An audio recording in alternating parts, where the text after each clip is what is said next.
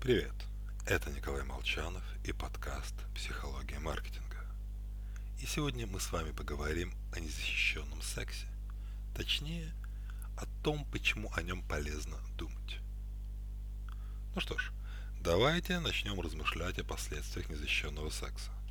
Вспомним пример из личной жизни, жизни друзей. Прикинем, к чему приведет такое поведение. Вопрос, оставлять ли ребенка, когда задумываешься об этом всерьез, крайне эмоционален.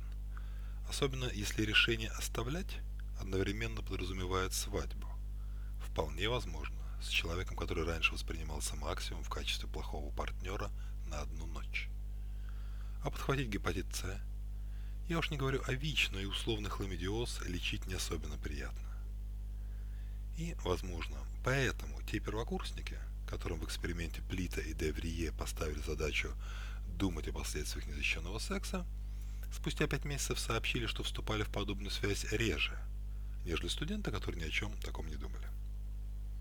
Негативные мысли крайне эффективно, намного лучше позитивных, влияют на наше поведение.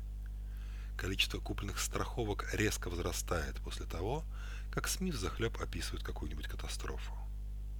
Так что в продажах эффективно намекнуть, что вот этот бренд порой выходит из строя быстрее подтолкнете покупателя к новому, нужному вам варианту, нежели просто рассказывая о его надежности. С вами был Николай Молчанов и подкаст «Психология маркетинга».